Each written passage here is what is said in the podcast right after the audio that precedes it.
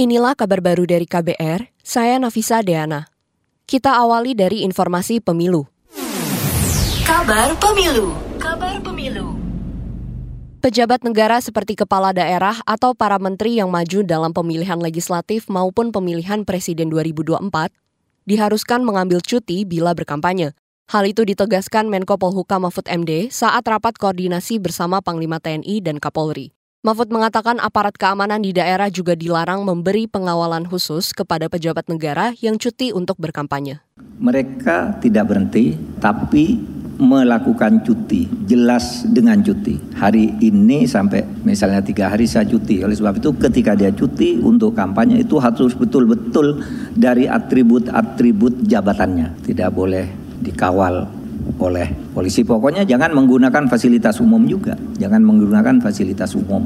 Meskipun mungkin dalam prakteknya nanti e, lebih fleksibel, tetapi yang penting tidak menimbulkan ketegangan dan kesan bahwa itu curang.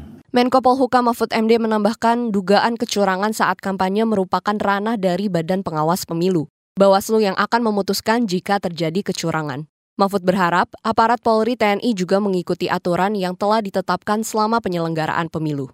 Beralih ke informasi lain, Kementerian Pertanian menyiapkan langkah antisipasi menghadapi risiko kekeringan padi sawah imbas fenomena El Nino. Direktur Perbenihan Perkebunan di Kementan Gunawan memperkirakan, luas risiko kekeringan berada pada kisaran rendah hingga sedang pada periode Mei dan Juni 2023. Untuk itu, salah satu upaya yang harus dilakukan adalah mempertahankan kondisi lahan agar tetap baik.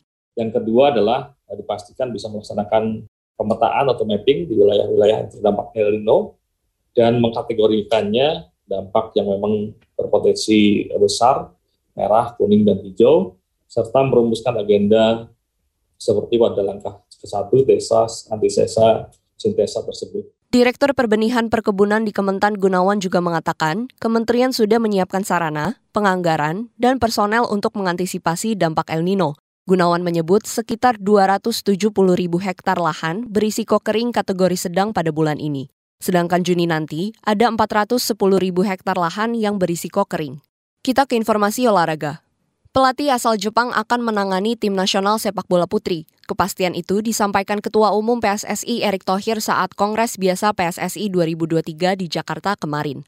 Erik mengatakan, PSSI telah menjalin kerjasama dengan Asosiasi Sepak Bola Jepang atau JFA untuk pendampingan wasit dan kepelatihan. Menurut Erik, Jepang punya tradisi bagus dalam pengembangan sepak bola putri, bahkan pernah menjadi juara dunia Piala Dunia 2011 di Jerman. Namun Erik belum mengungkapkan nama pelatih yang akan menangani timnas putri.